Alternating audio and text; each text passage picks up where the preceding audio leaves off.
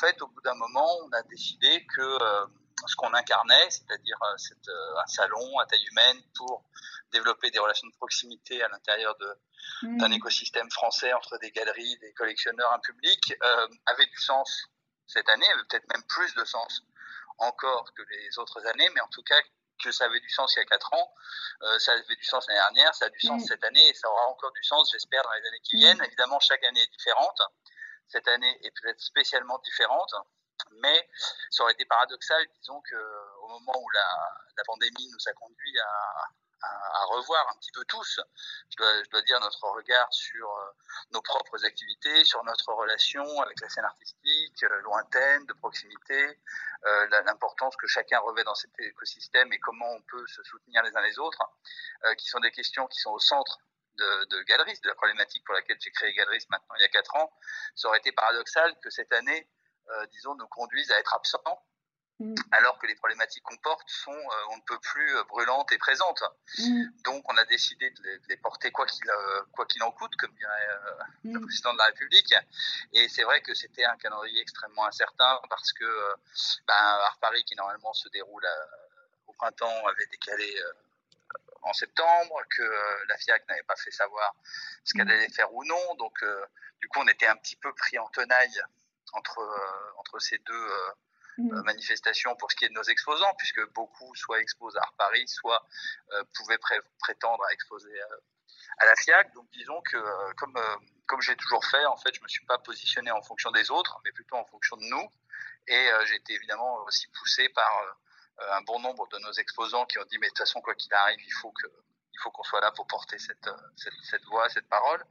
Donc, juste avant l'été, je dois dire que je savais que je pouvais compter sur 25 exposants à peu près ce qui, est, mm. ce qui est quand même un gros contingent par rapport aux 40 maximum qu'on peut accueillir.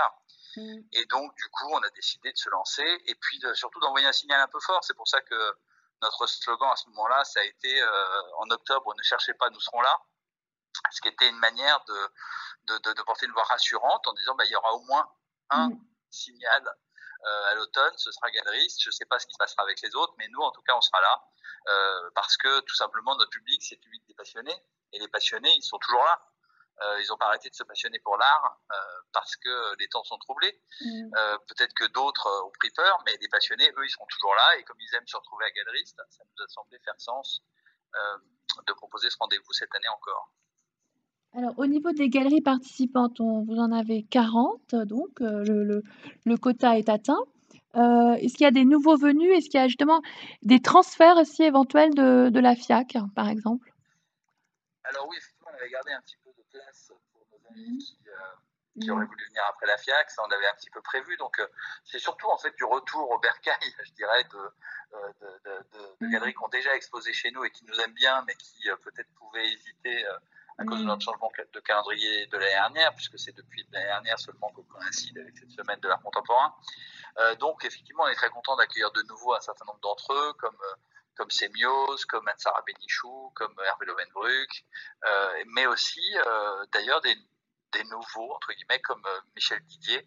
Et ça, on est très content que Michel Didier soit là parce qu'elle porte une programmation très pointue autour du livre d'artiste qui est vraiment fabuleuse et très intéressante et qui était un petit peu absente à Galeriste. Et comme nous, ce qui compte pour nous, parce qu'on a une sélection très resserrée, seulement de 40 exposants, c'est de montrer au maximum toute la diversité euh, de la création, les différentes esthétiques, les différents euh, médiums, etc.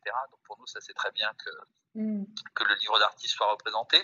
Donc voilà un petit peu pour les, pour les transferts, je dirais. Mais, en fait, la plupart des nouveaux, nouveaux, nouveaux, je dirais, les vrais nouveaux, ceux qui n'avaient jamais exposé à Galeriste, euh, se sont plutôt décidés très en amont c'est des gens qui avaient envie de nous rejoindre, je crois, sur la base de ce qu'on fait et de ce qu'on incarne et non pas par défaut euh, mm. disons parce que les autres n'ont pas lieu ou, euh, mm. ou, se sont reportés. Et je suis très heureux justement, notamment dans, dans cette euh, année particulière qui, qui voit peut-être, qui pourrait faire le, disons, une confusion entre la scène locale et un repli sur soi ou un repli national voire nationaliste. Parce que beaucoup des nouveaux qui nous rejoignent sont au contraire des galeries qui portent de manière formidable des scènes étrangères en France mm. ou en Europe. c'est le cas de Pierre-Yves Caher, par exemple, qui est une galerie spécialisée dans, l'art japonais, qui a été ouverte à Paris il y a quelques années par un Français qui a vécu au Japon. c'est le cas de Red Zone, qui est en, Allemagne et qui est un petit peu, il y a un fort focus dans son programme sur les artistes chinois.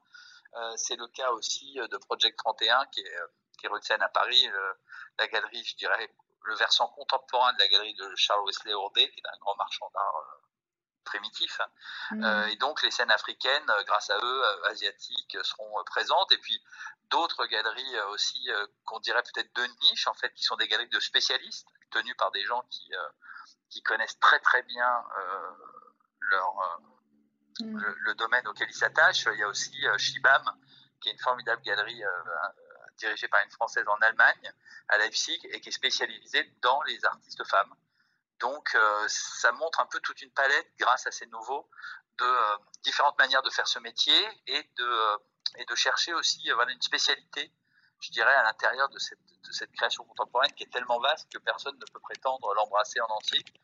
Donc, je suis très content aussi d'accueillir tous ces nouveaux. Il y en a 12 en tout. Donc c'est quand même assez considérable sur, sur 40, ça fait presque un quart dans cette période un petit peu troublée. Je, je prends ça mm. comme un très bon signal. On en a aussi refusé beaucoup, qui, bah, surtout là, effectivement, après l'annonce de la, mm. du renoncement de la FIAC, chercher un petit peu un salon de secours je, c'était pas pour les punir entre guillemets je sais pas que je voulais pas être une roue de secours mais nous euh, notre jauge s'arrête à 40 galeries parce que euh, mm. parce qu'au-delà d'abord on n'est pas à l'aise au carreau du temps déjà en temps normal et cette année on va chercher un petit peu encore plus peut-être de euh, d'apprendre ses aises et puis parce que nous notre credo c'est que il faut que les, les, rencontres puissent se faire vraiment des échanges entre public et les galeristes et donc 40 galeries c'est le bon nombre pour nous pour Mm. pour qu'il y ait des échanges entre public et quasiment tous les galeristes. Alors, parmi les, les temps forts, donc euh, l'anthologie de l'art euh, français, euh, deuxième édition. Voilà, donc quels seront les, les, artistes que vous allez mettre en avant et comme quoi c'est une ligne que vous défendez depuis très longtemps? Oui, ben c'est vrai que c'est pendant cette semaine de l'art contemporain qui est devenue la semaine d'octobre, dans lequel beaucoup de manifestations se tiennent, euh, non seulement habituellement la FIAC, mais aussi d'autres salons, mais aussi euh, beaucoup d'expositions de musées, de fondations, de prix, etc. Ben, on s'est tous rendu compte que euh, dans ce foisonnement, la scène française était un petit peu absente, en tout cas pas assez fortement présente. Et donc, c'est vrai que l'année dernière, en même temps que le changement de calendrier, on avait inauguré cette nouvelle section d'anthologie de l'art français, qui a un nom un petit peu ironiquement pompeux, parce qu'évidemment, c'est 15 solo shows d'artistes historiques de la scène française, ça suffit pas à faire une anthologie, mais disons que c'est une anthologie qui s'écrit dans le temps. Hmm. Donc vous avez dit une anthologie de l'art français V2, j'aime beaucoup hmm. cette terminologie, je pense qu'on peut dire ça, euh, pour cette deuxième édition, qui vient s'ajouter à la précédente et non pas s'y substituer. Et euh, comme l'année dernière, euh, là où je suis particulièrement heureux, c'est que ça mélange à la fois des artistes qui sont représentatifs des, des grands mouvements qui ont structuré l'histoire de l'art français des, des 50 ou 60 dernières années, c'est-à-dire que cette année, par exemple, on a euh, qui est un, membre du groupe des Nouveaux Réalistes. On a Jean-Pierre Pincemin, qui est un des membres fondateurs de Support Surface. Mais euh, il y a aussi des singuliers, euh, des gens qui ont eu des parcours peut-être plus moins lisibles, comme Robert Malaval, qui a, commencé presque dans les marges de l'art brut et qui a terminé dans la peinture glamour rock dans les années 70. Et là, la galerie Pauline Pavec va nous faire la surprise et le plaisir d'exposer une œuvre majeure de Robert Malaval qui a été montrée la première fois à la documentaire de Cassel, puis montrée une seule fois dans un musée depuis, et qui donc sera montrée pour la troisième fois seulement à un galeriste. C'est une toile monumentale de 4,50 m par 4,50 m pour laquelle on construit une simèse euh, spéciale. Euh, il y a aussi mm. Euh, une personnalité comme Marian, qui est un, artiste de l'école de Paris, qui a, qui, a, failli mourir dans les camps où il a été mutilé et qui a ensuite eu un parcours incroyable avec une peinture expressionniste, pop, agressive, ironique, grinçante, mordante, qu'on avait vu il y a quelques années au Musée d'art et d'histoire du judaïsme. Euh, une autre personnalité majeure aussi, c'est Stanley W. Heiter, un peintre mm. américain de Paris qui a euh, été à Paris dès les, années 30, qui était dans les marches du surréalisme et puis qui était aussi un grand graveur et qui a, fondé l'atelier 17 dans lequel il a initié euh, plusieurs générations d'artistes aux techniques de, de, la gravure. Enfin voilà, donc des personnalités hyper attachantes. Et moi, c'est ce qui m'intéresse dans cette euh, anthologie, c'est de faire revivre euh, des personnalités qu'on a parfois un petit peu occulté, oublié, minimisé. On est très heureux aussi d'avoir cette année encore des grandes monographies d'artistes femmes, justement, comme Judith Reigel qui vient de, de nous quitter, grande artiste hongroise installée à, à Paris, qui a exposé pour la première fois invité par André Breton à l'Étoile scellée. Et puis il y aura Marinette Cueco, qui est aussi une grande artiste de la nature, euh, qui fait des choses extrêmement délicates avec des branchages, des herbes, etc. Euh, donc voilà, c'est un foisonnement, 15 solo shows qui racontent une certaine histoire de l'art français. Euh, qui est donc une anthologie provisoire, je dirais. Et en tout cas, c'est un programme hyper excitant. Et alors sinon, en termes donc de, de un petit peu nouvelle cartographie des foires, hein, vous avez déjà partiellement répondu, hein, comme quoi justement vous étiez déjà très en avance hein, sur cette partie de scène locale, mais qui est aussi fait des passerelles et qui est aussi ouverte à l'extérieur.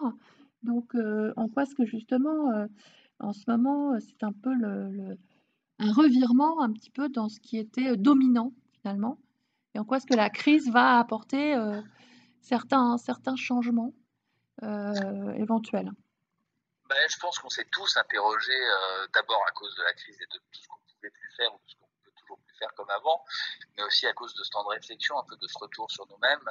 Euh, je crois qu'on s'est tous interrogés individuellement et collectivement sur certaines pratiques qu'on avait fini par adopter ou qu'on avait adoptées au fil du temps, mais qui euh, sont peut-être pas euh, très justifiables ou très intelligentes, comme euh, ça m'a frappé d'entendre assez vite après le début du confinement des professionnels dire par exemple que c'était pas très raisonnable d'aller à Miami ou à Hong Kong pour voir les mêmes œuvres dans les mêmes galeries avec les mêmes gens dans les allées. Mmh. c'est des comportements effectivement qui d'abord aujourd'hui sont plus possibles, mais qui, puisque beaucoup de gens ont fait le lien aussi avec cette crise, la mondialisation et, et l'écologie, et le rapport en tout cas avec le, vivant et, avec la nature partout autour du globe. Donc, euh, donc je crois que tout ça nous a fait réfléchir et que effectivement ça a mis un coup d'arrêt à cette euh, prolifération des foires euh, après, à visée prétendument internationale qui finalement était quasiment inexistante il y a 40 ans et, ont pris aujourd'hui une place prépondérante. Mm. Et moi, ce que j'ai entendu en tant qu'observateur, bon, je suis un observateur un petit peu intéressé puisque mm je participe aussi à, ce milieu en tant que professionnel, mais ce que j'ai entendu beaucoup de gens prophétiser par rapport aussi à leur comportement individuel, c'est finalement beaucoup moins de foires. Euh, peut-être qu'il n'y a pas besoin d'autant de foires internationales. Donc, euh, euh, j'ai entendu beaucoup de marchands parler d'une ou deux foires internationales qui auraient vocation à accueillir effectivement des galeries et du public du monde entier, mais uniquement des galeries elles-mêmes internationales, industrielles, qui agissent à cette échelle et qui ont vocation à être des multinationales finalement qui vont agir euh, à l'échelle mondiale. Et puis à côté de ça, des, foires locales qui vont avoir euh, pour vocation de, renforcer un tissu local, de faire découvrir euh, les galeries locales à un public de proximité. Donc effectivement, c'est vrai que c'est mon discours depuis maintenant bientôt cinq ans, depuis que j'ai annoncé que j'allais créer Galeries, mais c'était pour moi un discours de, bon, de pur bon sens. Mmh. C'est-à-dire que je voyais effectivement des, des, des, des collectionneurs qui, qui ignoraient euh, beaucoup de galeries formidables qui sont ici à moins de, de quatre stations de métro de chez eux ou même à portée de pied ou de vélo et qui euh, allaient euh, en Turquie, au Mexique ou, ou en Asie pour, pour découvrir des choses nouvelles qu'ils auraient pu découvrir au coin de la rue. Donc, donc mon, mon credo depuis le début, c'est celui-là. Je sais aussi, et ça a été confirmé par le comité des galeries d'art, que les galeries, en tout cas les galeries petites et moyennes, à taille humaine, comme je les appelle, euh, font l'essentiel de leur chiffre d'affaires avec moins de 10 collectionneurs, qui sont des collectionneurs euh, récurrents, ce que moi j'appelle dans la terminologie de galeriste le premier cercle, mmh. c'est-à-dire des, des, gens qui s'intéressent à la programmation de la galerie, au, à la vision que le galeriste développe de l'art et de son métier à travers euh, sa galerie. Et donc, euh, de l'autre côté, il est également vital pour les galeries d'élargir ce premier cercle pour ne plus avoir peut-être demain seulement 10 collectionneurs euh, de premier cercle comme ça, mais peut-être 12, 14 ou 20 qui vont leur permettre réellement de se développer parce que chaque, finalement, galerie est souvent une toute, toute petite structure et comme on le voit dans le, dans le la marge des affaires générales, je dirais, c'est que quand on a une toute petite structure, qu'on n'a que un ou deux salariés, ben, on ne prétend pas euh, tout de suite agir à l'échelle mondiale. C'est un peu de la folie de penser mm. qu'on va pouvoir représenter des artistes mondialement et, interagir avec des collectionneurs australiens, euh, sud-américains ou russes mm. alors qu'on est dans un local de 40 mètres carrés à Belleville. Mm. voilà, donc je, je pense que, que, la logique, normalement, et, c'est ce qui est payant à mon avis pour les galeries, c'est de développer d'abord leur public et leur clientèle de proximité. Et pour ça, ça passe aussi par être dans sa galerie. Et c'est pour mm. ça que, que le, notre salon s'appelle Galeriste, c'est-à-dire que c'est vraiment ce qu'on essaie de mettre en avant, c'est ces personnalités incroyables euh, que sont les galeristes qui ont des vies et des parcours de vie et d'engagement qui sont euh, sidérants, ultra attachants et qui peuvent vraiment tisser des liens humains très forts avec euh, leur public et notamment avec leurs collectionneurs, euh, à condition d'être là, d'être accessibles, parce qu'ils ont des histoires formidables à raconter sur l'art, mais pour ça, il faut encore qu'ils soient euh, dans leur galerie.